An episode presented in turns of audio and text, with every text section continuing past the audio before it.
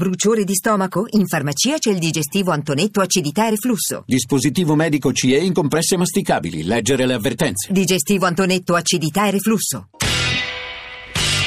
Radio Anch'io, l'attualità in diretta con gli ascoltatori.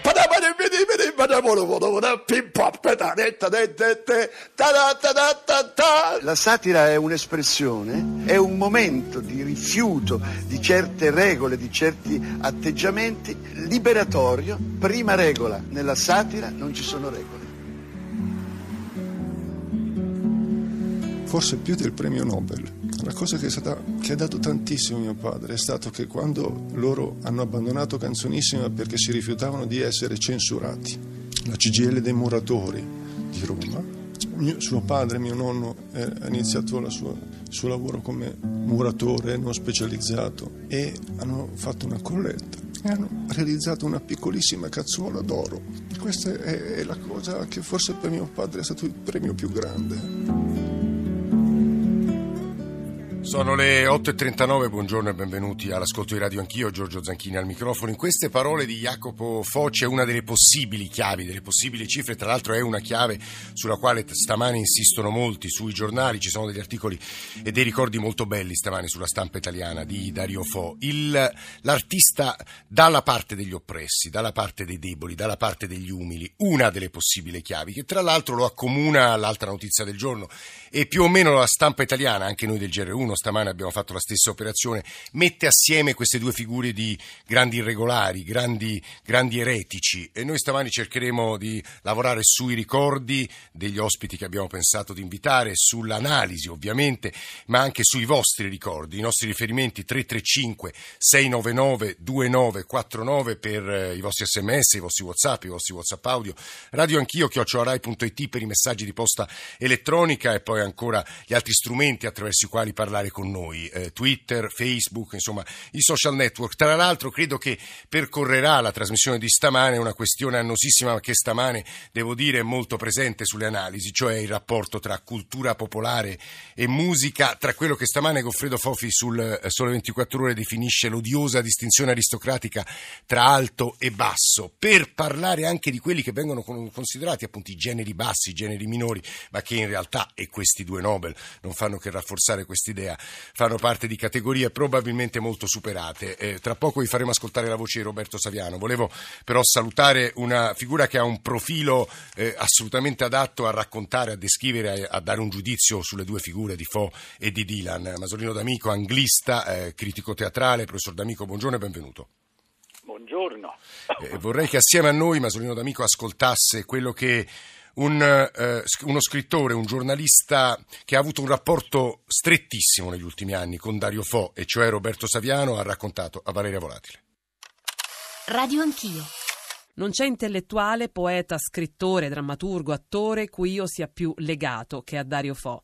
Roberto Saviano, queste sono le sue prime parole, lei le ha scritte su Facebook poco dopo aver saputo della morte di Dario Fo. Dario Fo è un miracolo buffo cita una sua magnifica opera che era Mistero Buffo. Miracolo Buffo perché metteva insieme una complessità di passione, contraddizioni, curiosità, apertura. Io ho ovviamente centinaia di ricordi, ma ce n'è uno in particolare che ero un ragazzino, ero credo a Santa Maria Capovetere, lui venne a fare uno spettacolo su San Francesco d'Assisi, nessuno di noi aveva il biglietto, erano già tutti esauriti, e lui, come sempre ha fatto durante tutta la sua carriera, prima di iniziare uno spettacolo dice eh, facciamo entrare le persone che si sono eh, dimenticate il biglietto a terra. La generosità di questi gesti era dire, la sintesi di, di Dario Fo, curioso verso qualsiasi forma d'arte, di scelta di vita ed era anche pieno di diciamo, quella, una passione libertaria, qualsiasi autorità gli dava fastidio, persino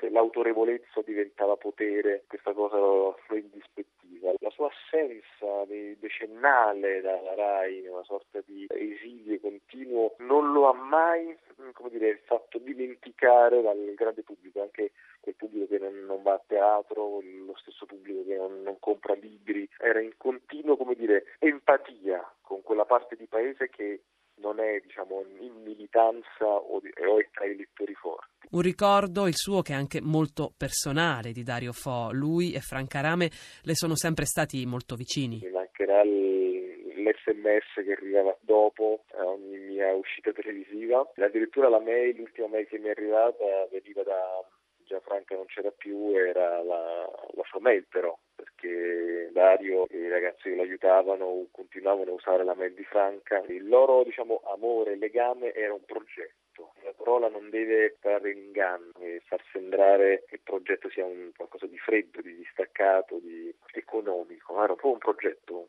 Dentro il progetto c'è tutto, c'è l'amore, c'è il litigio, c'è l'equilibrio, c'è la passione, c'è l'errore c'è il sogno. Il Nobel, per esempio, che ha ricevuto Dario era un Nobel costruito sulle opere di Dario e Franca, senza alcun dubbio.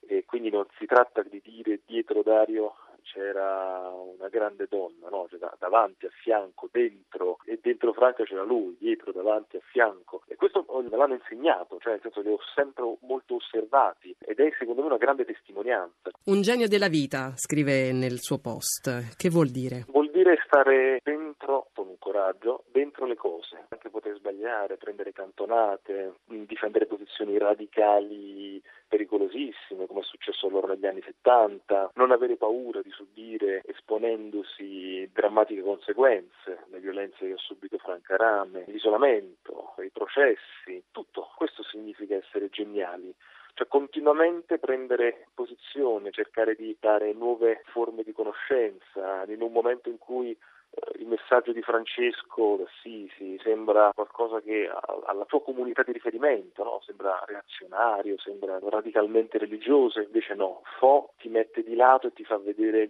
la potenza del messaggio di Francesco d'Assisi, e poi Caravaggio, e poi l'ultima cena, la possibilità di mostrare a chi lo ascolta, a chi lo legge, anche i suoi meravigliosi gran melò, che la cultura non è nient'altro che questo, cioè prendersi cura della vita. E Dario Fo è stato assolutamente questo.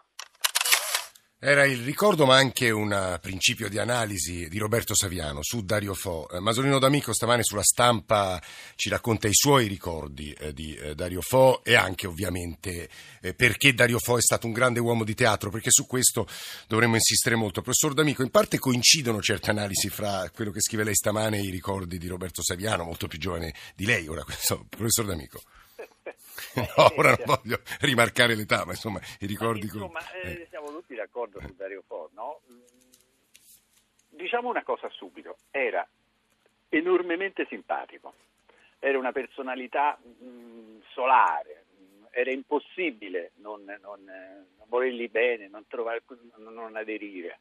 E quindi aveva questo vantaggio che, che spende a una certa età perché lui all'inizio era un comico brillante, meccanico, veloce, inventava queste farse scoppiettanti, eccetera. Ma quando è venuto lui a parlare avanti, è, diventato questo, questo menestrello, questo affabulatore, questo, eh, questo uomo eloquente, sereno, sereno, allegro, conciliante, sorridente, che eh, una specie di predicatore laico in cui la gente da, da cui la gente correva, correva e poi mise a disposizione questo suo dono di tutti, perché molto presto si accorse che recitare davanti al pubblico in, in poltrona non, non, gli bastava e voleva arrivare alla gente, quindi ci è arrivato, ci è arrivato però rimanendo fedele al suo mestiere, che era quello di fare l'attore, di fare spettacolo, di raccontare storie. Lei scrive primo insuperato teatro per tutti, e questo è il punto. Eh beh sì, beh sì, era un teatro a cui avevano accesso tutti quanti, non era, era alto, era basso, era medio, era, era, elegante, era volgare, era tutto, c'era, c'era, c'era, tutto per tutto, i ragazzini, i bambini lo capivano come, come, come, come grandi, quindi è uno che ha parlato a tutti quanti, se vogliamo fare come, all'epoca degli elisabettiani, come Shakespeare, ecco, vogliamo dire per fare un, un, un, paragone alto, ma il teatro dovrebbe essere questo, dovrebbe essere, non dovrebbe essere una cosa esclusiva, dovrebbe essere, almeno questo teatro qua, dovrebbe essere una cosa onnicomprensiva e lui lo era. E lei, e lei eh, Saviano, l'abbiamo sentito assieme, insisteva molto sul ruolo di Franca Rame, anche lei nel suo ricordo dice che a un certo punto il passaggio dei due, l'avere irriducibile era lei. Sì, sì, è vero. Lei era quella che non... Lui era nella sua diciamo così, generosità, apertura, lui era conciliante in fondo, aveva le sue idee, su quelle non derogava, ma poi era pronto a abbracciare tutti. Quella che metteva i limiti era lei, diceva fermi qua, più di qua non si va, questi qui non, non, questi sono dei nemici, non, non bisogna estendere troppo. Insomma, lei era eh, quella che gli metteva dei limiti. Benissimo, sono, una, sono, stati una coppia inimmaginabile separati l'uno dall'altro, si sono completati in un modo meraviglioso. Eh, stiamo ascoltando Masolino D'Amico, eh, critico teatrale eh, ma soprattutto anglista. E quindi ora ascolteremo altre voci sue. E soprattutto voi ascoltatori ci state raccontando e mandando i vostri ricordi di spettacoli di Dario Fo, i vostri ricordi anche di ciò che Fo ha rappresentato nella vostra vita alla luce delle parole che avete ascoltato di Roberto Saviano, adesso sta parlando Masolino D'Amico, non posso non farle una domanda, stamane i giornali si interrogano, i giornali critici, gli storici della letteratura si interrogano sulla, sulla difficoltà di di incasellare un premio eh, per la letteratura a Bob Dylan. Lei, professor D'Amico, da questo punto di vista, che visione ha? Ma senta, tanto per cominciare, io penso che uno si è dimenticati che l'Accademia delle, delle Scienze, come si chiama, svedese, fa quello che gli pare, non è un giudizio mondiale. Cioè lo è perché ha una risonanza enorme, eccetera, si pigliano questa responsabilità, ma poi fanno quello che gli pare giustamente, io do un premio a chi voglio io quest'anno e ogni tanto fanno queste, centric- queste piccole eccentricità, diciamo anche con una, un, un, umorismo un po' svedese, un po' nordico, cioè un po' vecchiotto. Il premio, a Bob, il premio a Dario Fo fu tempestivo perché era veramente rivoluzionario. Bob Dylan è un monumento, glielo potevano dare 10 o 15 anni fa e sarebbe stato molto più... Eh, avrebbe fatto molto più effetto. Così però non è da buttare via perché è un riconoscimento non, non soltanto a Bob Dylan ma a tutto questo sì. importantissimo filone che è la poesia cantata a teatro, seguitissimo in tutto il mondo e quindi è un premio che va condiviso con tutti, con anche che devo dire, con De Gregori, con i nostri, eh. con tutti questi cantautori, è, un premio alla, alla categoria. Eh, De, Gregori, De, Gregori, stamane devo dire usa ieri e stamane sono riprese ai giornali delle parole molto belle, proprio per definire eh, la categoria, il genere, un mondo che viene premiato ieri, anche una generazione, su questo ragioneremo soprattutto dalle 9 alle 10, verrà John Vignola in studio, vi faremo anche ascoltare e metteremo appunto a confronto testi e musica amplificati dalla musica. Stavamo ascoltando, stiamo ascoltando Masolino D'Amico su Dario Fo, adesso la coda perché stamane un po' tutti mettono assieme queste due figure, eh, Felice K è uno dei nostri maggiori uomini di teatro, una delle figure chiave, eh, posso dire, del teatro in televisione, ma soprattutto è stato un compagno di strada di Franca Rame e di Dario Fo, eh, ieri l'abbiamo cercato e molto comprensibilmente non aveva voglia di parlare anche perché era molto colpito. Felice K, buongiorno, benvenuto stamane. Buongiorno, buongiorno a tutti. Immagino che per lei siano so, ore molto difficili, però vorremmo dare anche un racconto di che, di che cosa significava. Masolino D'Amico eh, diceva eh, Dario Fo era oltre le categorie, i generi, alto, basso, era un teatro appunto shakespeariano che poi parlava a tutti, K. Sì, e soprattutto veramente lavorare con lui era ritornare nelle botteghe rinascimentali. Io ricordo che appunto poi lavoravo con lui sulla parte della drammaturgia, sull'adattamento dei testi che venivano continuamente riscritti, come sapete non c'era mai una sera uguale all'altra, perché Dario e Franca da sempre registravano i testi, prima solamente in audio, poi in video e la mattina dopo li, li vedevano, li riascoltavano e li riscrivevano tenendo conto delle reazioni del pubblico, non per adeguarsi alle reazioni del pubblico, ma per capire quanto era efficace il linguaggio che avevano utilizzato per far passare quello che per loro era fondamentale. Il teatro era sempre un mezzo per dire delle cose, loro cose da dire ne avevano, ne avevano tante perché avevano sempre un punto di vista sulla realtà uh, mai banale, mai uh, sempre pronto a, a, cogliere le contraddizioni, soprattutto del potere, del, del sistema. Questo... E... Sì, sì, finisca K. Volevo solamente dire appunto che eh, la forza di Dario e di Franca è stata quella di non solo avere delle cose da dire, ma anche trovare sempre modi nuovi di dirle. Mm. La rivoluzione di Canzonissima fu certo una, una rivoluzione che fu censurata per uh, i testi, ma soprattutto per quello che loro uh, erano capaci di fare con un mezzo come la televisione, che era poi alla fine il più vicino al teatro. Ecco, K, mi diretta. permetta, proprio queste sono parole credo importanti che è bene che gli ascoltatori non più giovani eh, conoscano. Conoscono soprattutto quella storia, lo dico perché ci stava ascoltando uno dei maggiori studiosi di televisione e radio del secondo Novecento, cioè Enrico Menduni, che insegna a Roma 3. Professor Menduni, buongiorno e benvenuto. Buongiorno, buongiorno a voi. Per- È bella la sua trasmissione, la sto sentendo con piacere. Effettuoso, professore. Credo sia inter- è opportuno ricordare che Dario Fo fu cacciato una prima volta nel 52 dalla radio, perché credo sì. sia stato cacciato per i suoi monologhi per Homo, che io pronuncio malissimo, un lombardo, e poi nel 62 per Canzonissima, come diceva Felice K. Il rapporto con lo- il mezzo popolare per antonomasia, la televisione. Sì, eh, diciamo non è stato un rapporto semplice perché era un mezzo popolare, però era anche più vicino al potere. Era più vicino al potere, eh, anzi la radio era un pochino più lasca, diciamo, rispetto al grande controllo che c'era sulla televisione.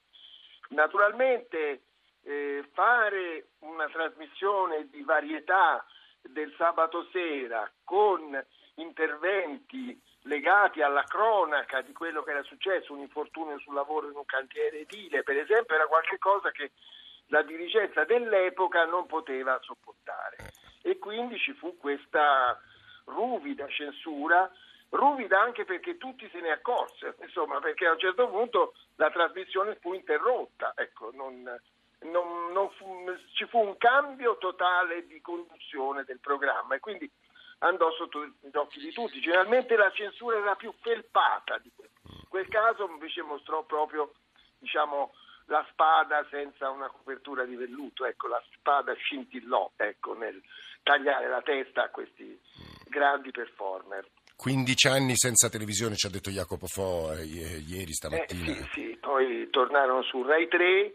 Eh, se posso dire quello che penso, non c'è una grandissima congenialità eh, di, di Dario e Franca con la televisione. Sostanzialmente loro eh, si nutrono diciamo, di un rapporto patemico con un pubblico che può essere anche riprodotto tecnicamente, ma ci deve essere un pubblico in sala, un pubblico vero, non un pubblico diciamo, Que- di figuranti. Que- Questo passaggio, professor Menduni, è molto interessante perché riprende anche quanto ci diceva Masolino D'Amico del rapporto con il pubblico, il teatro Eh. per tutti. Forse, forse su questo Felice K può, può chiudere questo primo capitolo di una radio anch'io stamane che giostrerà fra queste due figure, Dario Fo e Eh, Dylan. K. pubblico, erano, erano l'altro autore che era sempre presente. È Felice K sta parlando, eh, ricordiamo. Sì, Sì. mi permetto di dire eh, una cosa, che in realtà l'uso del linguaggio televisivo nel caso di Fo fu molto preciso perché lui grazie alla scuola del carosello imparò a montare, a utilizzare una tecnica cinematografica.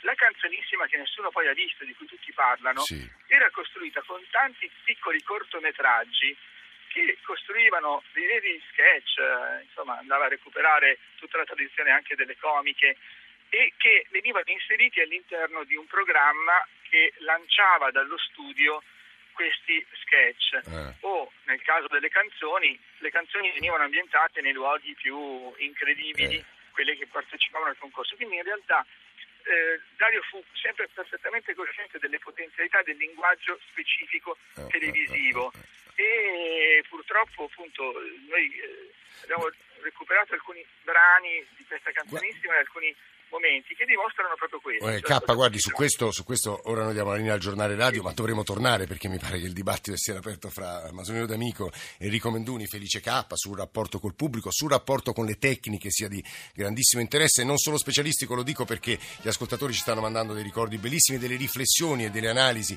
su Dario Fo, su Bob Dylan. Adesso, subito dopo il genere, ringrazio K d'Amico e Menduni. Entrerà in studio John Vignola perché percorreremo la storia, la carriera della musica, della musica di Dylan, studiando un po' i suoi testi e soprattutto con degli ospiti che l'hanno conosciuto anche bene personalmente. 335 699 2949. Adesso le ultime notizie del GR1 e torniamo assieme.